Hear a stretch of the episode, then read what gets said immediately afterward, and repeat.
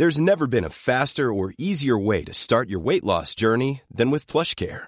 PlushCare accepts most insurance plans and gives you online access to board-certified physicians who can prescribe FDA-approved weight loss medications like Wigovi and Zepbound for those who qualify. Take charge of your health and speak with a board-certified physician about a weight loss plan that's right for you.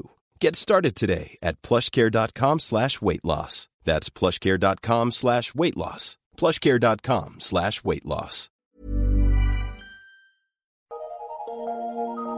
Eu sou Mário Persona e essas são as respostas que eu dei aos que me perguntaram sobre a Bíblia. Você escreveu perguntando se deve sair da igreja. Considerando que ninguém é capaz de sair da igreja, que é o corpo de Cristo, a sua pergunta tem a ver com sair da denominação da qual você se fez membro. Segundo você relatou, o pastor da igreja onde você se congrega caiu em adultério. E aí ele foi morar com a outra mulher, uh, depois ele se arrependeu, uh, voltou para a esposa, foi colocado em disciplina de três anos pela convenção da igreja. Mas não aceitando tal disciplina, por conta própria, o dito pastor transformou a sua disciplina em três meses de três anos para três meses, causando indignação entre muitos membros da igreja que acabaram abandonando a denominação. A sua dúvida é se você deve permanecer lá com os poucos que ficaram. Imagine que você viesse me perguntar sobre a cor que deve pintar sua nova casa, os móveis que deve comprar, os quadros que deve colocar nas paredes, etc. E aí você recebe uma notificação da prefeitura informando que construiu a sua casa no terreno errado. Faria sentido você continuar perguntando sobre a decoração? Que quadro comprar? Que sofá escolher? Não. Eu não sou da prefeitura, mas eu posso afirmar a você que essa casa, por assim dizer, ou igreja da qual você está falando, foi construída no terreno errado. Não existe qualquer fundamento bíblico para uma congregação ter um pastor à frente como se fosse líder ou dono do pedaço. Na palavra você encontra, na palavra de Deus, você encontra os presbíteros ou anciãos que zelavam pela assembleia numa cidade ou localidade, mas eram anciãos de todos os cristãos daquela localidade, não de um grupo ou denominação. Estes que ocupavam o ofício de ancião não eram necessariamente, não necessariamente ensinavam, não eram necessariamente pregadores, eh, também não necessariamente apacentavam ou pregavam, pois isso devia ser feito pelos dons, que é outra coisa. O ancião, o presbítero, era um ofício, os dons são outros. Ah, aqueles que tinham o dom, ou de, de pastor, ou de mestre, ou de evangelista, eram usados para isso. Não existe qualquer fundamento bíblico para uma congregação local estar sujeita a uma convenção da igreja, que você mencionou, como se fosse a filial, a, a congregação local fosse a filial de uma grande matriz. Na Bíblia existe uma só igreja, o único corpo de Cristo que é representado localmente por uma assembleia congregada ao nome do Senhor.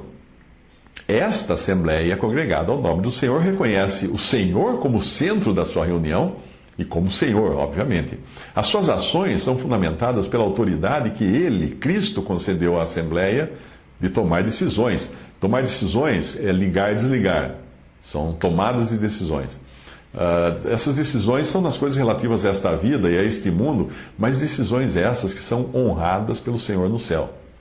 Uma assembleia assim revestida de autoridade do Senhor toma as decisões sem precisar de uma convenção. E as decisões tomadas são respeitadas pelas demais assembleias das diferentes localidades. É isso que você encontra na doutrina dos apóstolos. Quando alguém cai em pecado, a assembleia local tem poder e autoridade para decidir o que fazer sempre buscando o arrependimento e restauração da pessoa que caiu em pecado moral, de conduta, doutrinário, etc. Essa pessoa é excomungada, ou seja, ela é colocada fora da comunhão com os irmãos e da mesa do Senhor, mas não da igreja, não do corpo de Cristo, uh, que é o lugar ao qual pertence todo salvo por Cristo e é uma posição irreversível. Ninguém tira ninguém do corpo de Cristo. Não existe uma tabela do tipo adultério três anos de disciplina, roubo quatro anos, mentira seis meses e coisas do tipo, como deve existir nessa organização que você mencionou. A suspensão da disciplina depende do arrependimento do infrator e da direção do Espírito Santo, e não de uma regra ou de um estatuto. Como você pode ver, não há nem o que dizer, porque a casa toda foi construída em terreno errado. E a única coisa que eu posso dizer a você é que saia desse arraial para Cristo. Ninguém deveria se filiar a uma denominação. Já começa por aí, porque não existe base bíblica para você se filiar a uma denominação. Siga o conselho de 2 Timóteo, capítulo 2, versículos 19 a 22. Todavia o fundamento de Deus fica firme, tendo este selo: O Senhor conhece os que são seus, e qualquer que profere o nome de Cristo aparte-se da iniquidade.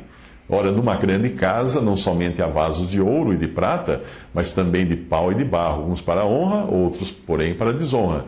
De sorte que, se alguém se purificar destas coisas, será vaso para honra santificado e idôneo para uso do Senhor e preparado para toda boa obra. Foge também das paixões da mocidade e segue a justiça, a fé, o amor e a paz com os que, com um coração puro, invocam o Senhor. Não se preocupe com os que aqueles que você deixará para trás, porque o Senhor conhece os que são seus. A sua responsabilidade pessoal é apartar-se da iniquidade que no, no, seu caso, no caso que você citou, é patente, é evidente. Até o incrédulo enxerga isso, que é iniquidade isso. E apartar-se das pessoas associadas a essa iniquidade. Mas não apartar-se para ficar só, e sim para estar congregado para Cristo ao nome dele somente. Hebreus 13, 13 diz: Saiamos, pois, a ele, a Jesus, fora do arraial, levando o seu vitupério.